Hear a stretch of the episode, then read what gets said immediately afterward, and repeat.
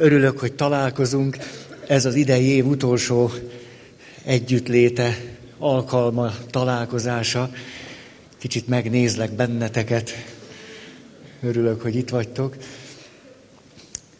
Arról beszéltünk, ez a nagy témánk tulajdonképpen, hogy mi az, ami segít bennünket ahhoz, hogy tartósan és megelégedetten kapcsolódhassunk egymáshoz. És ne csak találkozásaink, kapcsolódásaink, hanem tartósnak és megelégedetnek átélt kapcsolataink lehessenek, ahol adott esetben még boldognak is mondhatjuk magunkat, ráadásul úgy mondhatjuk magunkat boldog embernek, hogy nem egyszer boldognak is érezzük magunkat. Ugye ez a nagy témánk, és ezen belül beszéltünk arról, hogy ennek a mi világunkban, a mi kultúránkban az egyik legfontosabb összetevője, hogy képesek legyünk készségszinten az érzelmi összetartozásunkat megtartani, megőrizni, kifejezni, átélni, abban lenni, és úgy tekinteni a társunkra, és úgy tudni őt magunkban, hogy mi érzelmileg egymáshoz tartozunk, összetartozunk. És az érzelmi összetartozásnak van egy nagyon fontos eleme, ami kiemelkedően fontos, ez pedig a gondoskodás hogy talán leginkább az érzelmi összetartozásunkat és azt, hogy miközben a gondoskodás révén az érzelmi összetartozásunk erősödik meg és mélyül el, ráadásul a jól létem is egészen nyilvánvalóan pozitívan fordul, és kezdek jól lenni. Itt és most aktuálisan kezdem magamat jól is érezni a veled való kapcsolatomban. Ennek az egyik kitüntetett lehetőség az, hogy gondoskodunk egymásról. Tehát ezért beszélek erről nagyon hosszan, és valahogy ez a téma mindig úgy ki is növi a maga címét, és újabb és újabb szempontok jönnek elő, és emlékeztek a múlt alkalommal, csak ezt az egyet szeretném ismételni, mert sok érdekes dolog vár ránk, nagyon remélem. Ez pedig az, hogy beszéltünk arról, hogy az egészség nem a betegség hiánya. A boldogság nem a boldogtalanság hiánya. Hogyha az életünket abba az irányba visszük, és az a célunk, hogy ne legyünk annyira szomorúak, ne gyötörjön bennünket annyira a félelem, ne kísértsen minket olyan nagyon a múlt, hogy ne legyünk annyira depressziósak, és a többi. Ha erre használjuk az egész életünket, ebből nem következik az, hogy jól leszünk. Csak kevésbé fogunk félni. Attól, hogy valaki kevésbé szorong, kevésbé fél, kevésbé gyötri a múlt, kevesebb a bűntudata, tik-tik-tik-tik, attól még nincs ő jobban. Csak kevésbé jellemzik ezek a dolgok. Tehát úgy tűnik, és ez alapvető tapasztalatunk, hogy nem leszünk pusztán attól jobbak, illetve jobban, hogy bizonyos ö, dolgokat, negatív dolgokat szeretnénk enyhíteni vagy csökkenteni. Az úgynevezett pozitív pszichológia nagyon sokat beszél arról, hogy pozitív dolgokra törekedni, mert akkor leszünk jól. Ugye, és ezt így lehetne az egészség összefüggésében mondani, hogy az egészség nem a betegség hiánya, hanem még ott sok olyan összetevő van, amitől az egészség valódi egészség és testi, fizikai jól lét lesz. És akkor egy kutatónőnek a gondolatát hoztuk, emlékeztek, hogy milyen bőven meg tudjuk azt mondani, hogy mi az, ami egy kommunikáció tönkretesz. Az apokaliptikus lovasok. Őróluk nagyon jól tudunk, hogy amikor minősítjük egymást, ítélkezünk egymás fölött, nem fogadjuk el egymást és egymás értékeit, hogy ezek tönkre teszik az érzelmi összetartozásunkat. De egyáltalán nem olyan tiszta és világos, hogy mi az, amit ha teszünk, akkor jól leszünk. És kiderült az, hogy a negatív kommunikáció amennyire megjósolja azt, hogy az a kapcsolat nem lesz tartós, illetve hogy nem lesznek elégedettek benne a felek, annál jobban megjósolja az ünneplés módja azt, hogy a felek mennyire elégedettek, és mennyire tartoznak egymáshoz érzelmileg, és mennyire lesz tartós a kapcsolatuk. Tehát ha pozitív felől nézzük, az ünneplés módja felől, akkor azt látjuk, ha megtanulunk jól ünnepelni, akkor ennek a hátterében mi is van? Az is, hogy megtanulunk örülni. Az örömünket el tudjuk kezdeni, kifejezni és megosztani egymással. És emlékeztek, milyen fontos volt, nem csak, hogy ki tudom fejezni az örömömet, Nem csak, hogy a jó dolgokra rálátok, és örülök, ezt meg is osztom, és erre megfelelő reakciókat kapok. Hogyha ezt elsajátítjuk, ez sokkal inkább megelégedetté tesz bennünket, és a kapcsolatunkat tartossá, mint ha kerüljük a negatív kommunikációs elemeket. Mert sikerült elkerülnöm ma is azt, hogy nem szóltam be neked, és... És attól most, most hogy annyira jól vagyok este. Leülök a kedvenc fotelembe, és azt mondtam, milyen megelégedett vagyok. Nem mondtam csúnyát, nem szóltam be, nem voltam veled szemét, nem ártottam neked, de boldog vagyok. Hát ez elég kevésnek tűnik. Az viszont már sokkal inkább, hogy az örömeinket megosztjuk egymással, és milyen nehéz azt megosztani. Hogy rejtegetjük az örömeinket. Hogy, az, hogy olyan érdekes az, hogy hatalmas dolgok, értékek valahogy a pornográfia szintjén válnak nyilvánvalóvá, és az élet hétköznapi természetes világában ugyanúgy tabuk maradnak, mint ahogy voltak. Ebben a pillanatban, hogy gondolkozom, jutott eszembe, tudjátok, hogy a szex, az is a, a, pornó része egészen közkeletű, de hogy mi történik egy meghitt kapcsolatban, az ugyanúgy tabu, és ugyanúgy arról kell nyilatkozni, vagy a két félnek egymással beszélgetni egy meghittségben, a saját testiségükről, a testükről, amit átéltek, és a szükségleteikről, hogy abban mennyire visszafogottak, és mennyire ö, szorongóak, vagy szégyenkezőek tudunk lenni. Tehát attól, hogy valaminek ismerjük a pornográf változatát, ez nem azt jelenti, hogy annak a szép és meghittés mély részét már annyira tudjuk, hogy. Ugye a halállal is így vagyunk, Polc Allen ezt gyönyörűen kifejtette nem egyszer, hogy a halál pornó az, amikor bekapcsoljuk a hírműsorokat, megnézzük a krimiket, azért van egy-két jó krimi. Úgy tervezem, hogy a két ünnep között legalább két filmet meg kell néznem. Legalább. Kiskarácsony, nagykarácsony, két film. Mindenképp.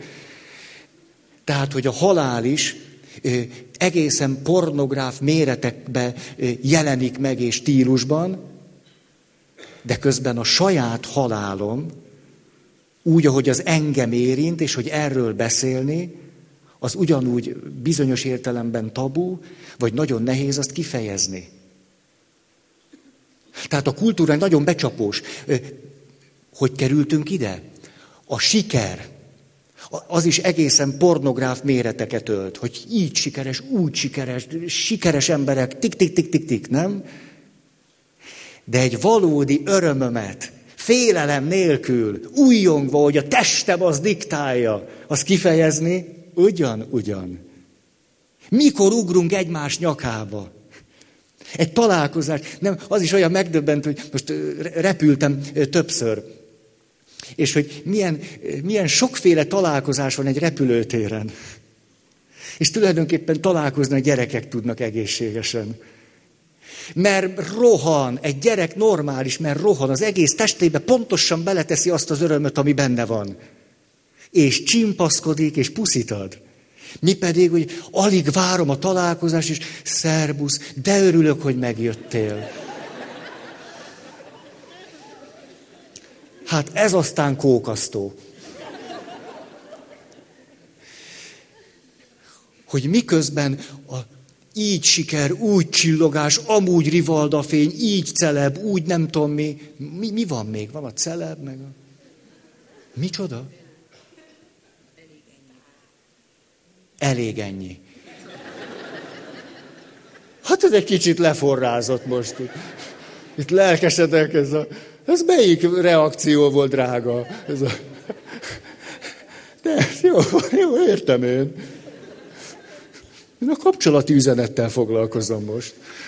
Na, na, tehát, hogy, hogy ez a siker, az öröm, vagy az eufória, ennek a pornográf részét nagyon jól ismerjük. De azt a természetes emberit, az hol van? És nem, de úgy van bennünk rengeteg aggodalom és fél. Mit fog szólni? Hát egyáltalán oda jutnék, hogy ki tudnám fejezni. Akkor azon gondolkodnék, hogy mit fog szólni.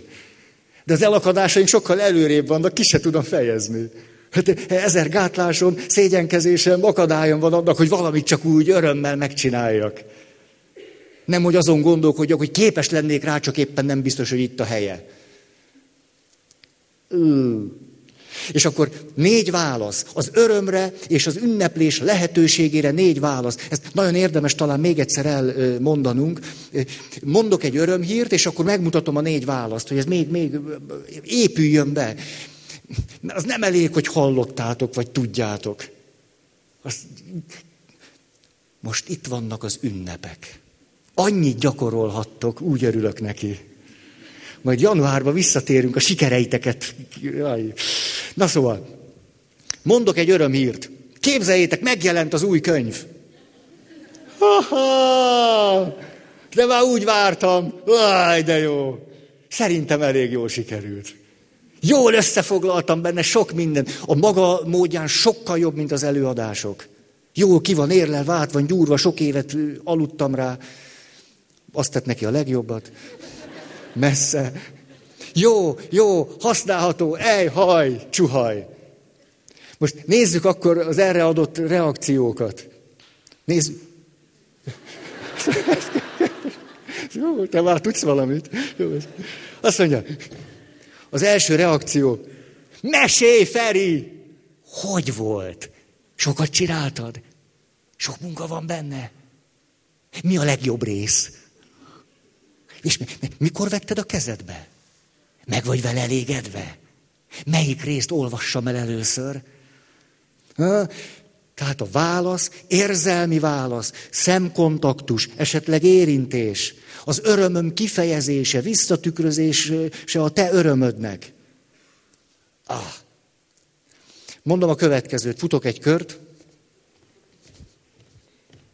De most képzeljétek, megjelent az új könyv. Jaj, nagyon örülök. Nagyszerű. Nagyszerű. Jó, tényleg, tényleg. Na, ez egy biztos fontos könyv. Biztos.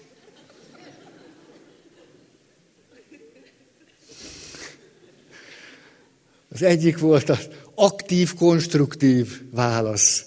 Ez a passzív, konstruktív válasz. Ugye a tartalma pozitív, de mm, hát szóval itt is kókadok. Mennyi kókasztó dolog van ma este. Jó, futok még egy kört.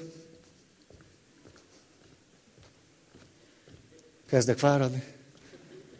De ki, tudjátok, hogy megjelent? Válasz? Igen, látom, sokkal vékonyabb, mint az előző volt. Nézem, megnéztem, ez csak 300, az 400 volt. És azt néztem az árát. Aha, az, az nem változott, ugye? Egy csak egy kicsit számolgattam, most nem, nem akarok ünneprontó lenni. Egy kicsit úgy el, elkezdtem számolgatni 400 oldal 3008-hoz, 300 oldal 3008-hoz, 25 százalékkal kevesebb. Ugyanannyiért. Kemény táblásba nem lehetett volna kihozni? És muszáj volt pont ezekkel a színekkel? Megint ez az előző is ugyanilyen színek voltak, ez a sárga, kék. Ez... De ne, jó, hát jó, hogy, jó, hogy van végül is. Egy, egy, egy előnye van, hogy van. De... És te, e, most szerinted ez, ez a legfontosabb téma, amikor annyi embernek egzisztenciális nehézségei vannak? Meghittségben Istennel szerinted az embereket ez foglalkoztatja most? Ez, ez most a legfontosabb, amikor emberek éheznek, hogy meghittségben Istennel? Aktív, destruktív válasz. Na, futok még egy kört. Megjelent! Előadást mikor kezded? Csapjunk már bele valami új anyagba. Ez is destruktív volt, passzív módon. Nincs is reakció. A, nem akarom ezt ragozni. Ugye a kulcsa, hogy legyen egy fél, aki az örömét meg tudja élni, nem szégyelli, nem ciki, tényleg tud neki örülni, az örömében bent tud maradni, ki tudja fejezni, elég szabad ahhoz, nem szégyelli, nem ciki, stb. És utána válasz reakció. És a válaszreakció fontos elemei, szemkontaktus, emlékeztek, emlék, tükörneuronok így működnek, és akkor átéljük azt, hogy érzelmileg összetartozunk. Szemkontaktus, érzések át, kifejezése, és, és elkezdünk beszélni erről az örömről, kibontjuk, mi, mi minden van benne. És részt veszünk, egyszer csak egy közös örömmé válik valami. És ez az érzelmi összetartozás sokkal inkább megerősít bennünket, mint az, hogyha azon igyekszem, hogy ne mondjak valami csúnyát. Ah, jó, ez volt akkor az ismétlés, és nézzük akkor tovább, hogy nagyon sajátos világban vagyunk, most egy picit egy árnyékos dolgot szeretnék idehozni, a megelégedettségre, a boldogságra vonatkozóan. Hogy az a világ, amiben vagyunk, nagyon sok választási lehetőséget kínál nekünk. Nem akarom most ragozni ezt, hogy választás, döntés, elköteleződés mind a három különböző tartalommal bír. A választások a jelenre vonatkoznak. A választásokkal aktualizáljuk magunkat. Általában valami élvezet fakad belőle, de a jelenre vonatkozik. És a választásaink nem túlságosan határoznak meg bennünket. A döntéseink irányba állítanak. Az elköteleződés pedig azt jelenti, hogy megyek a döntésem alapján kijelölt irányba. Az az elköteleződés. Ugye van, aki döntött, de nem megy. Ugye nem elkötelezett, a döntést hozott, csak nem abba az irányba megy. Hát, ez neked ismerős. Hát, ugye házas feleknél van ilyen. Ő döntött, olyan szépen mondta, hogy igen, szebben nem is lehet. Nagyon szépen mondta. És meg is ünnepelték azt az aznapi döntést, de az élet nem abba az irányba megy. Tehát volt döntés, nincs elköteleződés. Ez három nagyon-nagyon fontos különbség. És most nem a döntésről beszélek, a választásról. És nagyon izgalmas leírása található annak, hogy egy olyan világban, ahol rengeteg választási lehetőség van, boldogabbá lettünk-e általa vagy nem. Költői kérdés, hogy a választási lehetőségek egyre nagyobb bővülése boldogabbá tesze bennünket, vagy nem. Tehát igaz, mondjuk az az állítás, hogy minél nagyobb választási szabadságunk van, annál boldogabban tudunk élni. Kiderült egészen világosan, hogy nem így van. És szeretnék erre egy picit rávilágítani, és a mélyre menni, ugyanis amikor én döntök, elköteleződök valaki mellett, miközben előtte választottam sok férfi és nő közül, ez azt jelenti, hogy egy olyan világban, ami a választási lehetőségek sokaságát kínálja, megnehezíti az életemet, hogy boldog legyek a választásommal, a döntésemmel és az elkötelezettségemben. Megnehezíti, hogy boldog legyek. Nem könnyíti, megnehezíti. Miért is? Azért, mert amikor nagyon sok választási lehetőség van, ez azt a gondolatot hozza, hogy kell lennie egy tökéletesnek. És amikor éppen kiválasztottam azt, ami mondjuk rajtam van, hát az biztos, hogy, hogy nem, nem ez a leg, legtutibbing. Hát most egy karácsony előtti alkalomra egy ilyen kockás izébe jött, hát hó. Tényleg nem ez kellett volna, hát ott volt a csíkos is. A pöttyösről nem is beszélve, a kis pöttyös. Diszkrét kis pöttyök, messziről nem is úgy. Ú, nagyon sok választás azt az illúziót kelti, hogy amikor átélem, hogy most, most ez van, akkor nagyon könnyen el tudom képzelni, hogy ennél van jobb is, Hát kell, hogy legyen egy jobb is. Hát a sok-sokféle ink között valószínű, hogy pont ez a legjobb. Ez, ez lenne a legjobb. Hát miért pont ez lenne a legjobb, mikor annyiféle választásom lett volna, hogy mibe jöjjek? És ez egészen odáig megy, hogy a sok választás azt a gondolatot kelti bennünk, tudatosan vagy nem, hogy van egy, egy, egy nagyon-nagyon tuti. De most én ezt érzem? Hát most éppen nem. És pont ez az öv van rajtam, hát e- ennél egész biztos tudok egy jobbat. Ez igazán boldogtalanná tud bennünket tenni. A választások sokasága állandóan azt a gondolatos és hozzá kapcsolódó érzést kelti bennünk, hogy rendben van, hogy most, most éppen ezt választottuk, amit, de a jó választás tulajdonképpen a tökéletessel kellene, hogy egyenlő legyen, hiszen annyiból választva nyilván az lenne akkor a, a, a mérték. Képzeljük el ezt egy társkapcsolatban. De egészen elképzelhetetlen, most egy picit rátok nézek, provokatívan. Egészen elképzelhetetlennek tartom, hogy ahogy ránézek 17 év házasság után a társamra, azt mondjam, hogy a tökéletes. Ezt egy szóval tudnám jellemezni, most fölhívna a barátnőm, hogy te mondanál egy, egy jellegzetességét a férjednek? Jaj, hát gondolkozás nélkül tudom. Tökéletes, bucikám, ő a tökéletes. Hát egészen elképzelhetetlen, hogy éppen ez a jelző jusson eszembe a társamról. Nem gáz. Három milliárd, 500 millióból kiválasztottál egy tökéletlent. Hát gratulálhatsz magadnak, kis barátom. Ezt jól elszúrtad. Ez a következő ismérv. De jó itt. Szia Zsolt! Megnézem, hogy milyen innen a színpad. Te egész, egész közel vagyok. Ez a skizofrén vallomása karácsony előtt. Milyen közel vagyok így magamhoz. Azt hittem, hogy messzebb vagyok. De egész lá, látható vagyok, ugye? Ez miért van, hogy ti meg nem? Hát mi mit csináltok itt? Zanzultok?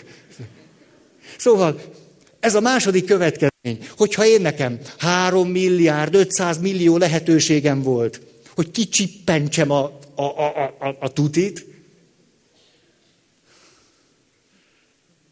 hát általában az lesz a benyomásom, hogy a nem jóját ez nem sikerült. Tehát a jó választás az nyilván hát a három, hát, hát e, e, most ez nem sikerült, és tudjátok, ha nagyon sok a választási lehetőség, mi kapcsolódik rögtön hozzá? Nem sikerült, mert...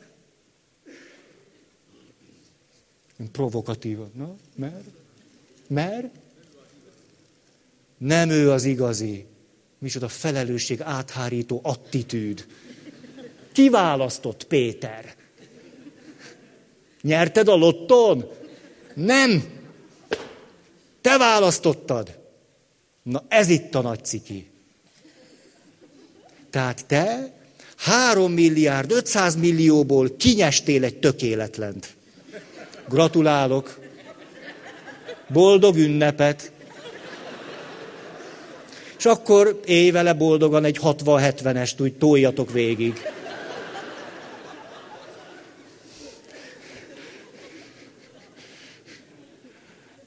ha nagyon sok a választási lehetőség, nem ment meg engem szinte semmi attól, hogy azt gondoljam, hogy elszúrtam.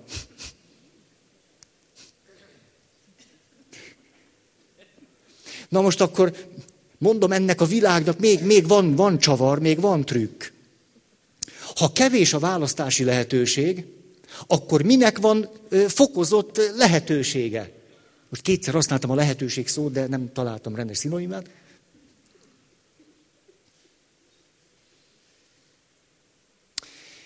hogyha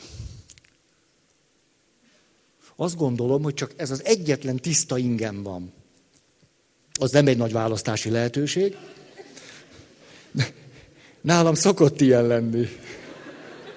Tényleg, én nem vagyok egy mosómasa. Hát, úgy szokott lenni, mikor rájövök, hogy már nincs, akkor mosok. Az átmeneti időt nehéz azonban megoldani. Ezért gyakran mosok kézzel. Átmeneti idő. Szóval, emlékszem, hogy van még egy ingem. Kinyitom a szekrényt, és kettő van benne. Csíkos vagy kockás, melyik legyen? ha kevés a választási lehetőség, pozitív meglepetések érnek minket. Állandóan jó fordulatoknak az esélye van meg.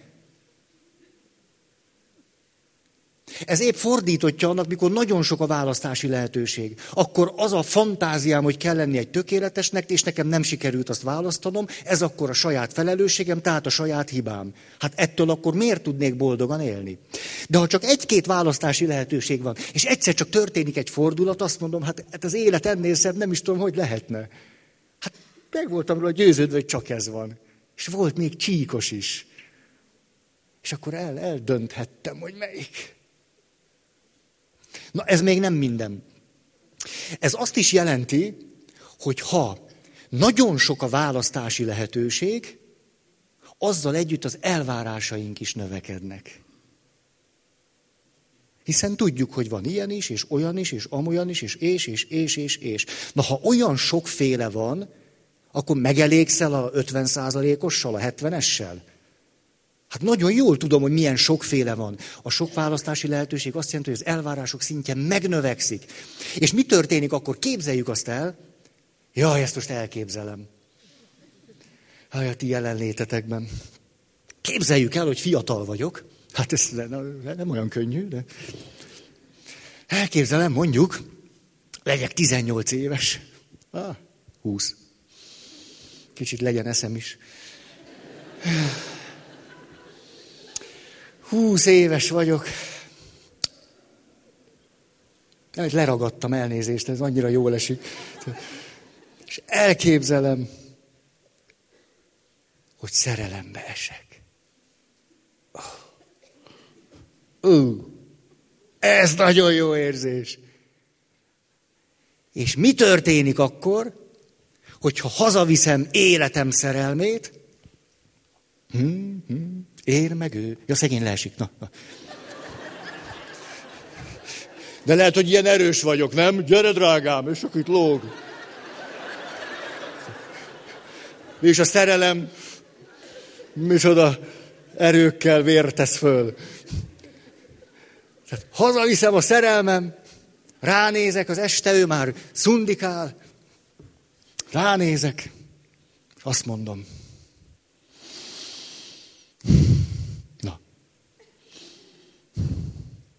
Végül is olyan, ami ennek vártam. Végül is, hát ilyet akartam. Ha sok a választás, emelkednek az elvárások, ennek mi a következménye? Hogy egy jó vagy egy nagyon jó választásnak is az lesz az eredménye, hogy legfőjebb az teljesül, amit én elvártam. Maximum ennyi. Elvártam, és tényleg olyan. És amikor a szerelemnek az ereje megy ki belőlem, és azt mondom, hogy hát hova változik már? Na várjunk csak. Tehát volt néhány nap, amik pont olyan volt, ami ennek elvártam. És ezért azt gondoltam, hogy jól választottam. Ne csináld ezt velem. Ha azt mondta erre egy kutató, nagyon tömören összefoglalta. A boldogság kulcsa a kevés lehetőség. A kis elvárások. A boldogság kulcsa az alacsony elvárás. És az alacsony elvárás kulcsa, hogy nem őrít meg engem a három milliárd 500 millió. Nem tudom, ide kell még valamit mondanom. Ó, persze, hogy kell. Hú, de két fontos szempont van még itt. Kár, hogy nem tudjátok, de sajnállak titeket. Ha választok, 3 milliárd 500 millió, de mert tudom, hogy nagyon sokféle választási lehetőségem volt, Arról nem is beszél. Képzeljük el, na ezt most gyorsan elképzelem. 50 éves vagyok. 50 éves.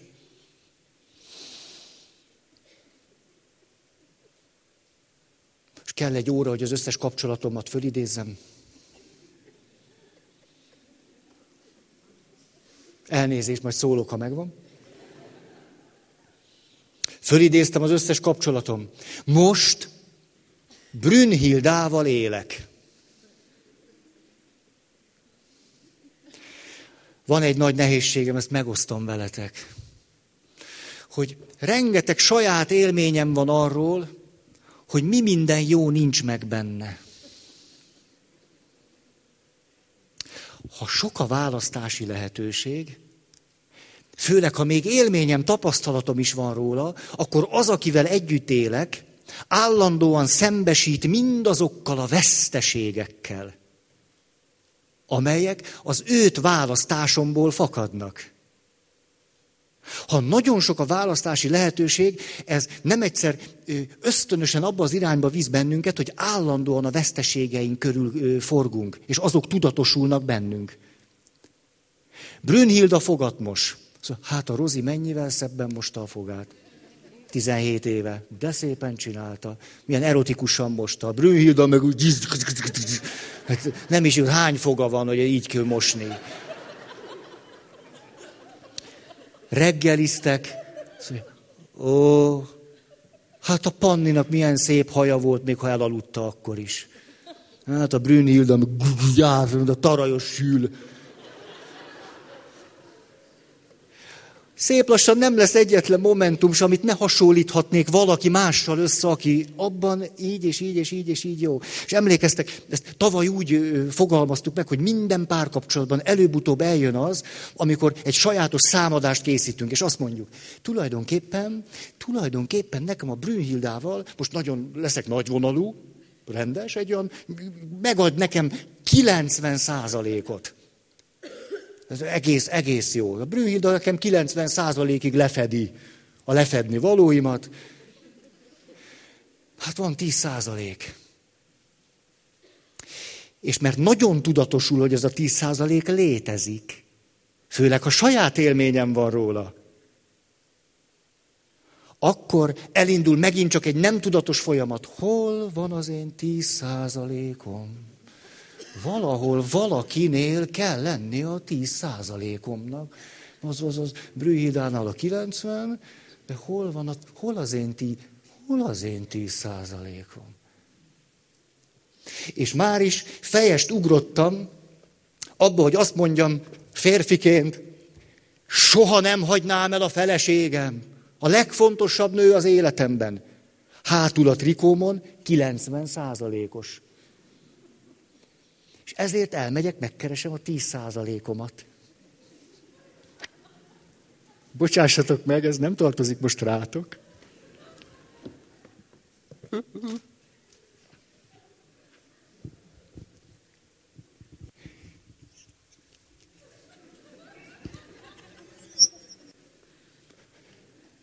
Hallottátok ezt a hangot? Arra kértek, hogy sose menjek közel hozzá. Hogy közel mentem, ez olyan csillagok háborúja hang volt. Azt mondták, azért nem menjek, mert nagyon fülsiketítő zaja van. És egy olyan csillagok háborúja zaj volt.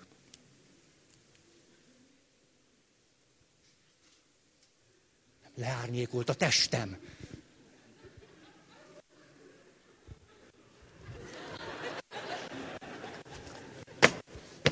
Kísérletet majd megismételjük. Na, Szóval, ha nagyon sok a választási lehetőség, tudásom vagy tapasztalatom van arról, hogy milyen sokféle lehet egy férfi vagy egy nő, akkor ez azt fogja jelenteni, hogy nagyon sokat időzhetek, ha nem vagyok ebben tudatos, vagy nem irányítottam másfelé a figyelmemet a választásokból kimaradt veszteségeimnél. És folyton folyvást ezek le is köthetik a figyelmemet. És tulajdonképpen a maguk módján reálisak is. Mert tényleg úgy van. Tényleg úgy van, hogy ha Brünnhilda mindenét odaadja, az tényleg csak 90 százalék. Tehát ha sok a választási lehetőség, akkor biztos kell lennie valaki, aki a 100 százalékot tudja nyomni. Hát 3 milliárd 500 millióból? Hát nem valószínű, hogy pont legalább egy 95-ös nincs. És mondom akkor az utolsó gondolatot, Ha tudnám fejből, de jó lenne. Aha. Azok a dolgok, amelyekről lemondtunk, költségként jelentkeznek. Meg tudom fogalmazni érthetőbben is. Hát tudjátok, azért én a papságért elég sokat fizetek. Lehetnék házas is, 3 milliárd 500 millió. Hát nekem sokba van ez a papság, azt mondom nektek. Így kari előtt. Elég sokba van. Megvan ez az élmény. Ha nagyon sok a választás, akkor hiába választok valamit, most még inkább választok valakit, élhetnék vele boldogan, de az összes nem választott érték költségként jelenik meg nálam. De sokat kellett érte fizetnem. Le kellett mondanom 3 milliárd, 499 millió. Hú, de sokba vagy nekem. Hát akkor ehhez képest ne is haragudj az a paprikás krumpli, amit ide toltál vacsira. Hát sehol nincs a paprikás krumpli azokhoz az áldozatokhoz képest, a lemondásokhoz képest. Próbáltam érzékletesen elmondani azt, amiről a lélektan beszél, hogy a választásoknak az óriási lehetősége, hogy ez ennyire kitágult, boldogtalanabbá tett bennünket. Úgy, mond, úgy fejezte ki ezt egy pszichológus,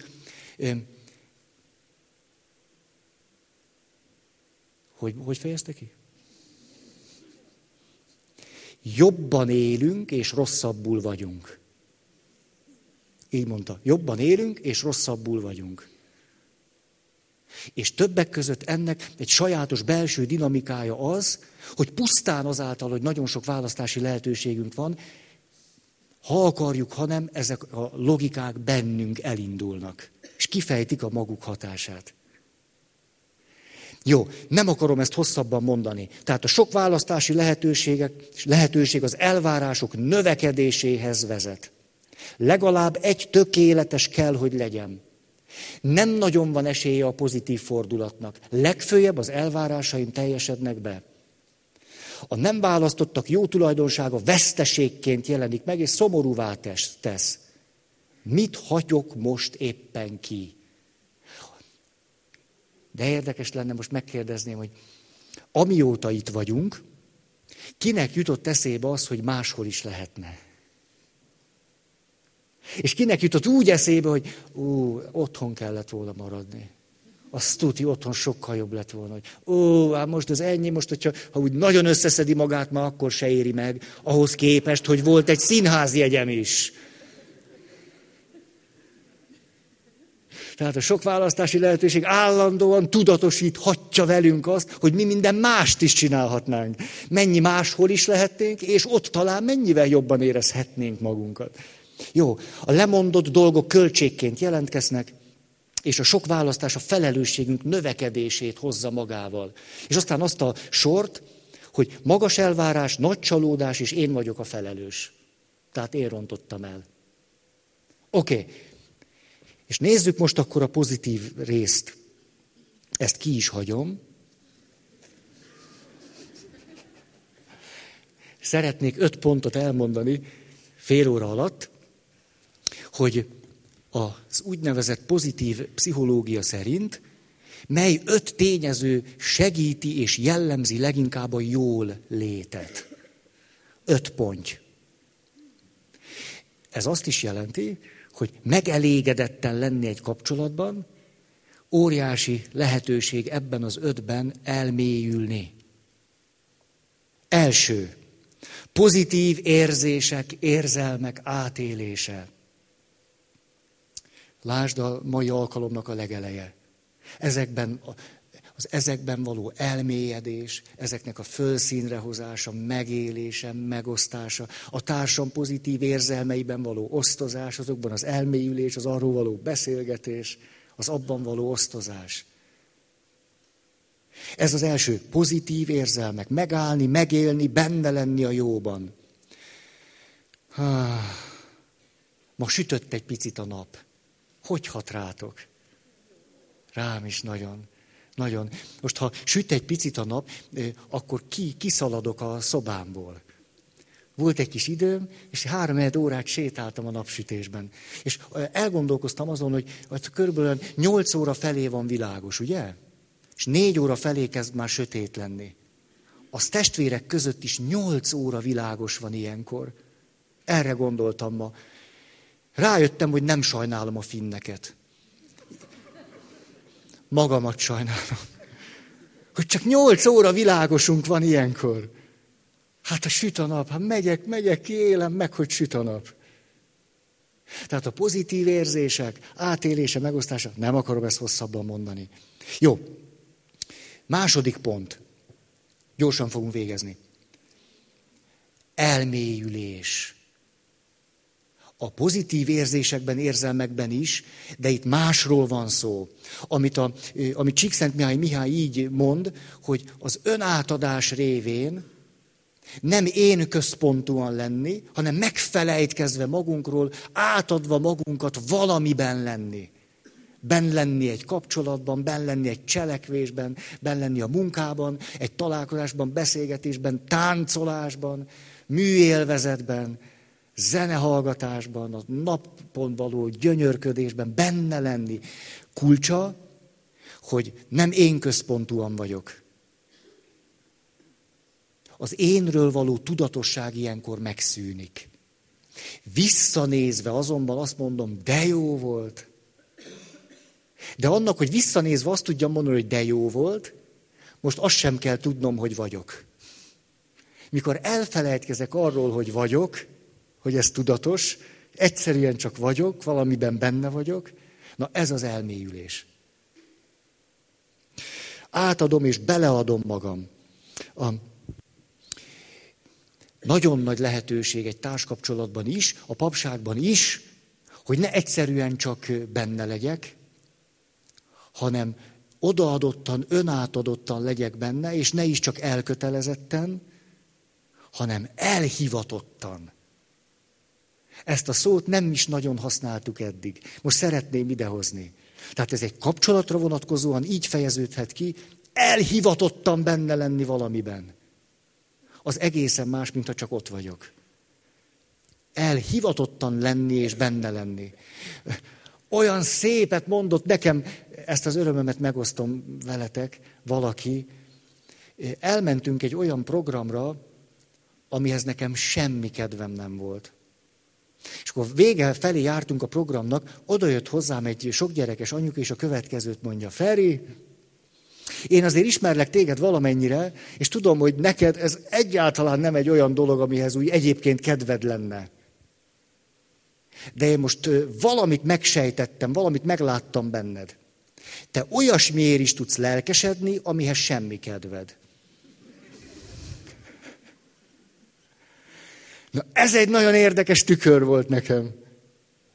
Rájöttem, hogy ő olyat fogalmazott meg, amire én sose jutottam volna el. Hogy ez tulajdonképpen az életben egy stratégiám. Hogy lehet, hogy nincs hozzá kedvem, de ha úgy kell csinálni, hogy nincs hozzá kedvem, egyszerűen belepusztulok. Úgy belepusztulok, pillanat alatt belepusztulok. Ne, ezért valahogy el kell jutnom oda, hogy tudjak lelkesedni érte. És amikor elfelejtem már azt a valakit, akinek nincs hozzá kedve, akkor kezdek jól lenni. És utólag visszanézek, és azt mondom, persze nem volt hozzá kedvem, de jó volt. Nem, de továbbra sincs hozzá kedvem. De benn lenni nem volt rossz. Ez a mondat, hú, hú de, de nem annyira szíven ütött, fejen talált. Feri, én azt látom rajta, te olyasmiért is lelkesedsz, amihez nincs kedved. Hát ez nem, aj, de jó, karácsony ajándék. Harmadik pont, ami a jól létnek nélkülözhetetlen része és feltétele, hogy az, amiben vagyunk, amit teszünk, amilyenek vagyunk, ahogy élünk, annak látjuk az értelmét. Így mondhatnánk, hogy, hogy, hogy értelmesnek tartjuk és éljük meg az életünket. Hogy ennek van értelme. Um, hmm. Emlékeztek, Frankl mindig ezt mondja, nem az a kérdés, hogy van-e az életemnek értelme, hanem hogy hol találom.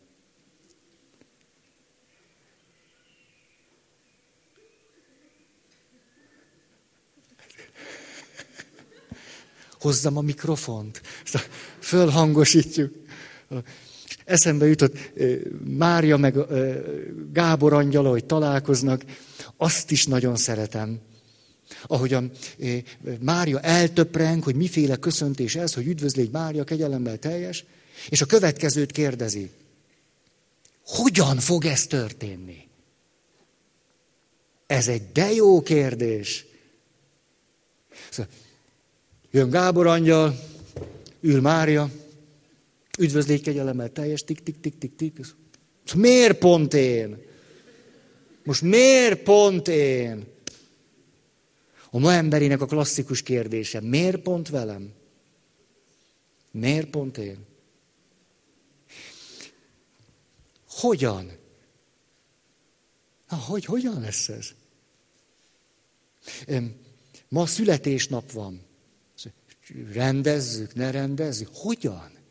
Hogy csináljuk? Oké, okay, nem akarom ezt tovább. Tehát, hogy megtalálni azt, ami az életünknek az értelme. És az ott megvan, csak rá kell találni. Negyedik, ezt így lehetne fordítani, de mindjárt hozok hozzá a magyarázatot, eredményesen élni. Gyümölcsözően élni, ezt a kifejezést sokkal jobban szeretem. Gyümölcsözően élni, de olyan értelemben eredményesen, ami közben átéljük azt, hogy hatékonyak vagyunk.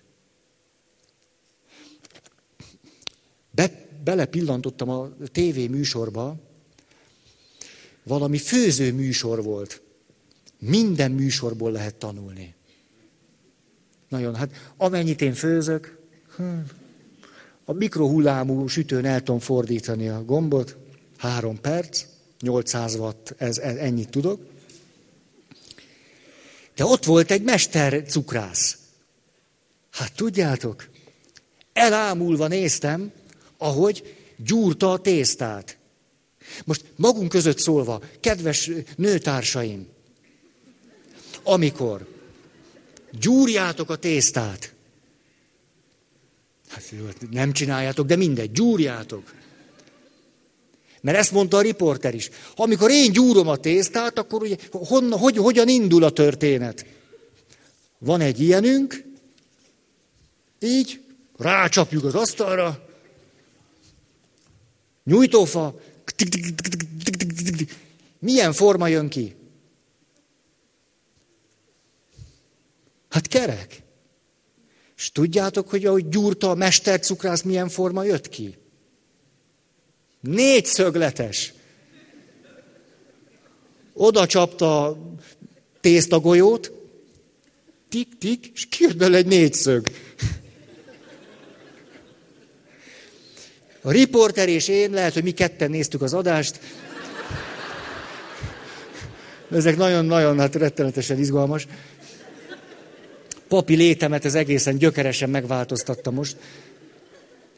És a mester cukrász egy kör alakú izét, négyszög letűre gyúrt. És kérdezte a riporter, hát én nekem mindig kerek marad. Viszont magának hogy, hogy ilyen négyszöglet. Én úgy szoktam csinálni, hogy csinálom, sem, sem, sem, sem, és akkor levágom a sarkait. Láttátok volna a cukrász arcát. Levágom a sarkait. Miről beszél ez? Hát négyszögletűre gyúrom, drága. És akkor rögtön megmutatta, amit egyáltalán nem lehetett a tévén látni. Ugye Gyuri is azt mondja, itt nyomom. Hát jó, most ezt köszönöm szépen, itt nyomom ezt, most pont láttam minden stúdióba, hogy nyomja.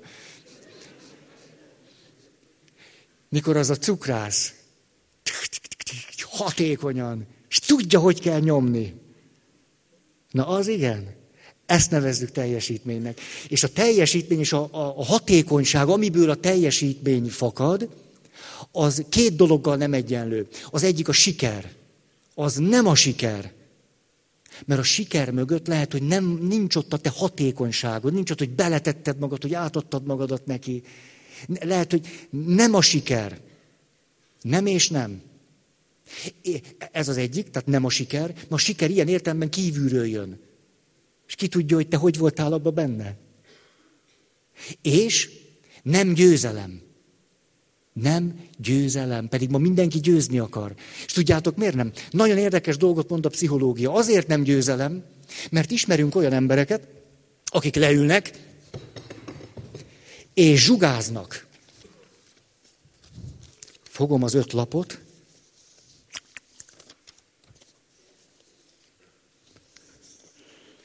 és figyeljetek, figyeljetek, csak a kezemet nézzétek.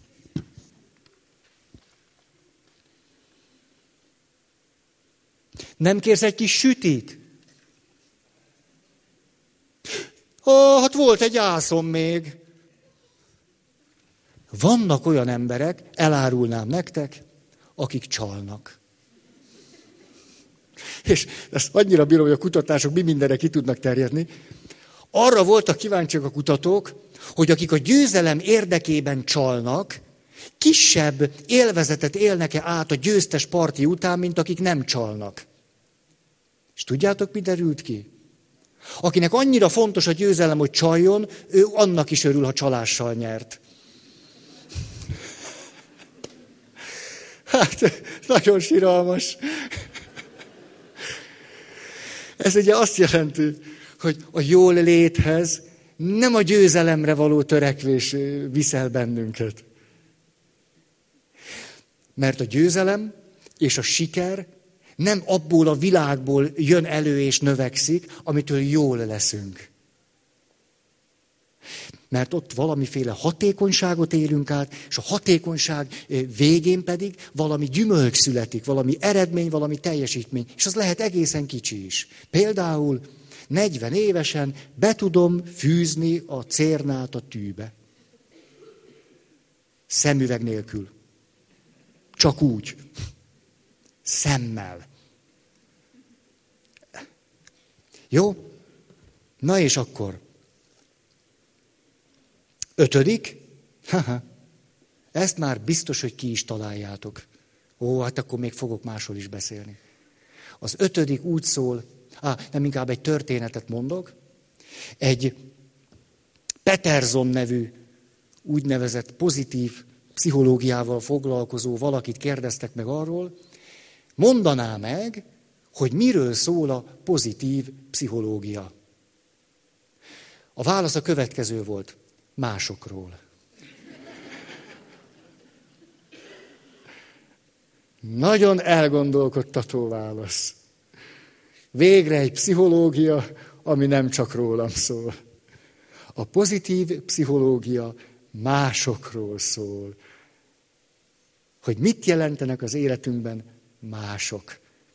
És a jól létünkhöz döntően és alapvetően hozzátartozik az, és itt, itt visszaérünk, mint a keretes történet az elejéhez, hogy olyan emberek vannak körülöttünk, akikkel kapcsolatban megéljük azt, hogy ők gondoskodóan fordulnak hozzánk.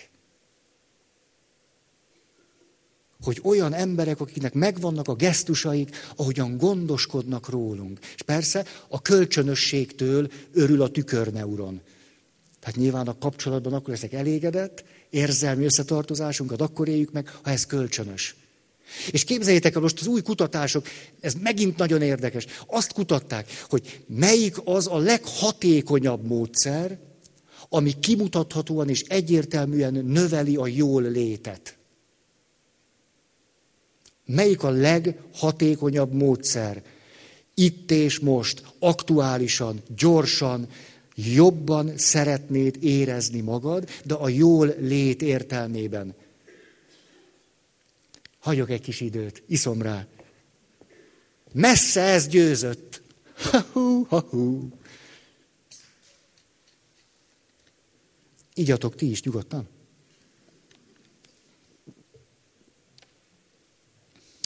Hmm.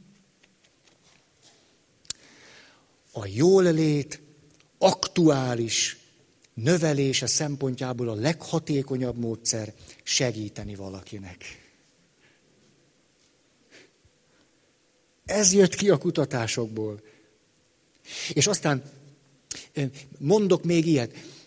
Azt nézték, hogy mi az a cselekvési forma, ami elég hosszú távon meghatározza a jól létemet. Elég sok minden dolgot próbáltak, és végül kijött egy valami, ami nagyon hatékonyan egy hónapon keresztül kimutathatóan növelte és föntartotta a jól létet, illetve a jól létnek az, a, a magasabb szintjét. Mindjárt mondom is. Főleg karácsony előtt ez nagyon-nagyon tuti. Hogy gondoskodás, ez az, hogy gondolok valakire, akinek sokat köszönhetek. Hol a székem? Gondolok valakire, akinek sokat köszönhetek, de olyan valakire, akinek miközben sokat köszönhetek, ezt a köszönetemet vagy hálámat még nem fejeztem ki.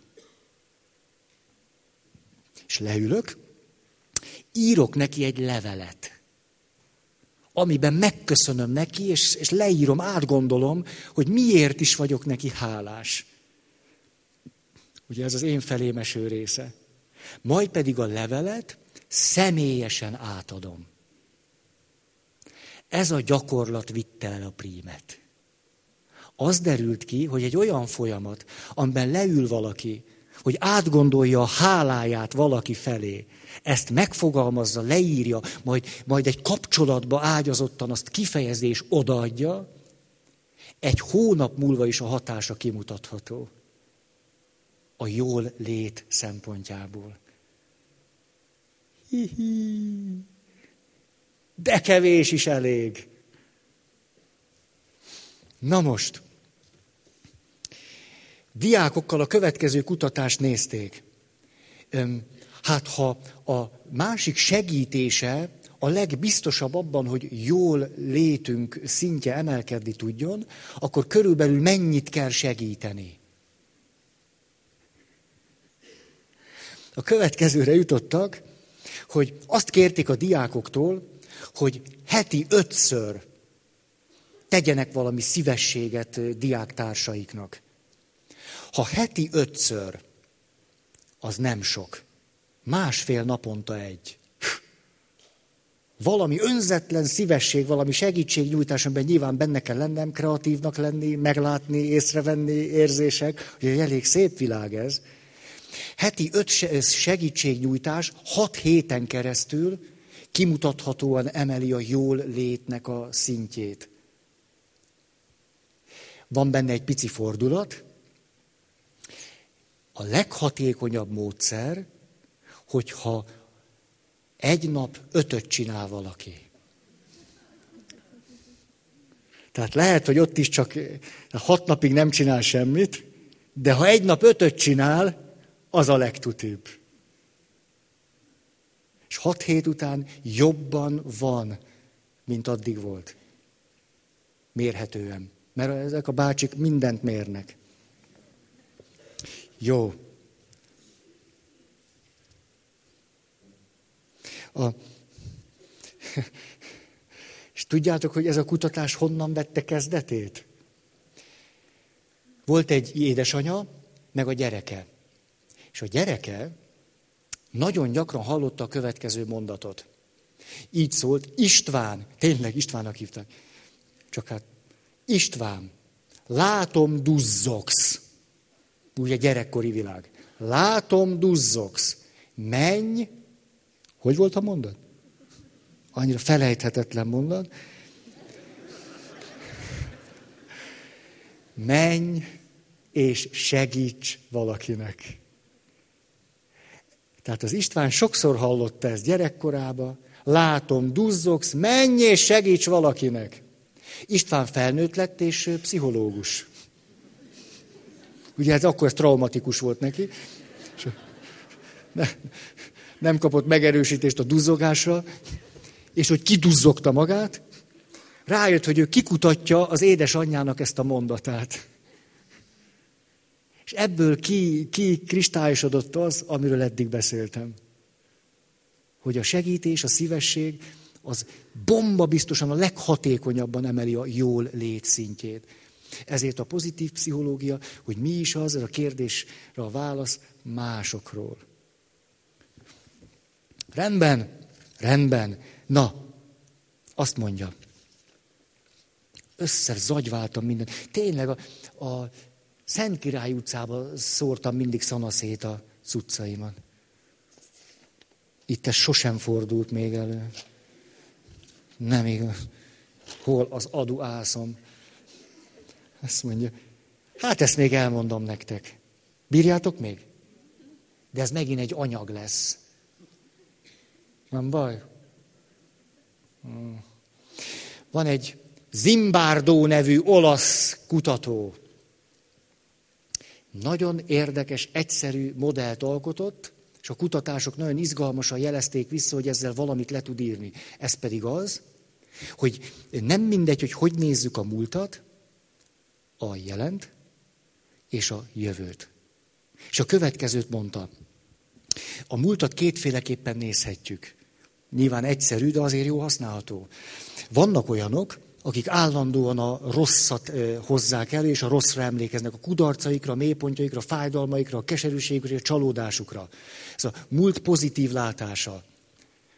Mások azt veszik elő, hogy mi minden jó történt velük, kik segítettek, kik hogyan hatottak rájuk, kik hogyan vitték előbbre az életüket, kik mit mutattak meg, és miben erősítették őket meg. Szóval múlt pozitív szemlélete. Na, ehhez nem kell nagy ész, ugye? A jelen. A jelent is kétféleképp nézhetjük. Az egyik hedonisztikusan. A jelen arra való, hogy élvezzük. Tehát itt vagyunk, élvezzük ki. Ha van kóla, ígyunk. Ha kényelmesen ülhetek, üljünk kényelmesen. Ö, ez a hedonisztikus. A másik, ez pedig, amikor valaki a jelennel kapcsolatban, mondjuk így a tanult tehetetlenség nézőpontjában van, és azt mondja, hogy úgyse hatok a jelenre, úgyis reménytelen. Ide jövök, már nincs egy jó szék se. Akkor valós fölmászok oda hátra, ott akkor nem, nem látok semmit. De hát már az szokott csak maradni. Nem, nem sok hatással vagyok a jelenre. Hát így néha az, a sors ad valami jó, de hát ez ez. És a jövő felé való beállítódásunk is kettős lehet. Vagy jövő orientált vagyok, vagy pedig következő életorientált. Például, hogy üdvözülni akarok, az következő életorientált. Vagy hogyha hiszek a lélekvándorlásban, az is következő életorientált. És azt mondja ez a bácsi, hogy minden ember, de a népek is jellemző, jellemezhetők a múlt, a jelen és a jövő látásmódjával. A kutatások kimutatták, hogy melyikben vagyunk a legnagyobb jól létben. Egy kicsit elgondolkozom, hogy mit gondoltok, hogy a, a jól létünk szempontjából melyik a legtutibb.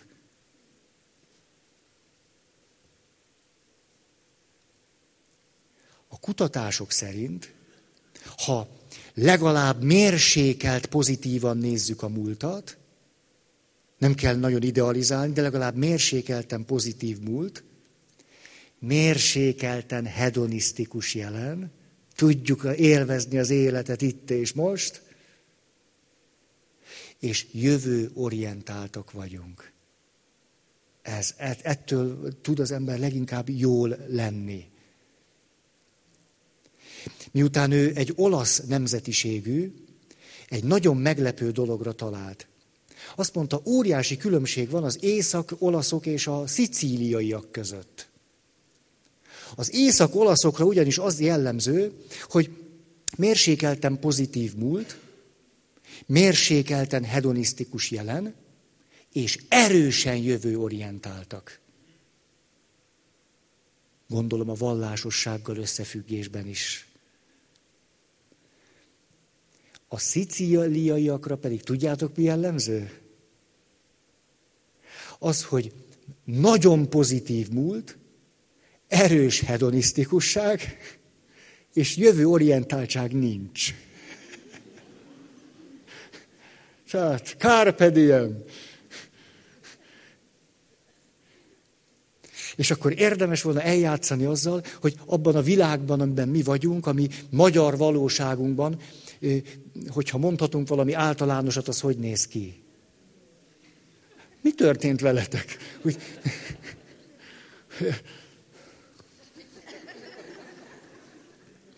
Ó, tehát, tehát egyáltalán nem mindegy, hogy hogyan tekintek a múltra, jelenre és a jövőre. És erre a pozitív pszichológia azt mondja, hogy sokkal fontosabb lenne, hogy ne a múltól meghatározottan, hanem a jövőre irányultan élnénk. Hogyha képesek lennénk meglátni azt, ami vonzó számunkra a jövőben. Mert a múlt mindenkit meghatároz. Hát vagy így, vagy úgy. De a jövőre irányultságban sokkal nagyobb a szabadságunk. Hogy azt hogyan tesszük. Na most, ó, hát kérem szépen, mivel fogom befejezni? Haha, Nietzsével. Hát ez szép, karácsony előtt Nietzsével. Látjátok, nem azon múlik. Nietzsche azt mondta, az emberiség három korszakot járt be. Az első korszak a teve korszak. A teve ül, nyög. Ül és nyög és nyög. Ez az emberiség teve korszaka. Ugye kevesek vannak a hatalmon, és sokan kiszolgálják a keveseket. Tehát tehetetlenek vagyunk, ülünk és nyögünk. Teve korszak. Aztán azt mondta, beköszöntött Valamikor ott az újkorral az oroszlán korszak. Az oroszlán bőg, és azt mondja, hogy nem. Ugye föllázad, és azt mondja, hogy így nem, ezt nem, őt nem, és jönnek a forradalmak, és elindul egy óriási, óriási változás. Az oroszlán korszak, hogy az ember kitalálja és megtalálja a kiáltását, és azt tudja kiáltani, hogy így nem, vagy ezt nem, és ettől a világ kétségkívül jobb lett. És akkor azt mondja Nietzsche, hogy szeretném, hogyha beköszöntene az emberiség harmadik korszaka, az újjászületett gyerek világa. Mert az újjászületett gyerek, hogy kinyitja a száját és elkezd beszélni, akkor azt kérdi, mire lehetne itt igent mondani hogy az emberiség harmadik nagy korszakát azt fogja jellemezni, hogy meg tudjuk mondani, hogy mire érdemes igent mondani. Ez az újjászületett gyermek korszaka vagy világa. Hát én most befejezem. Akkor kívánok nektek nagyon szép ünnepet, nagyon szépet, és aktív, konstruktív válaszokat az ajándékokra.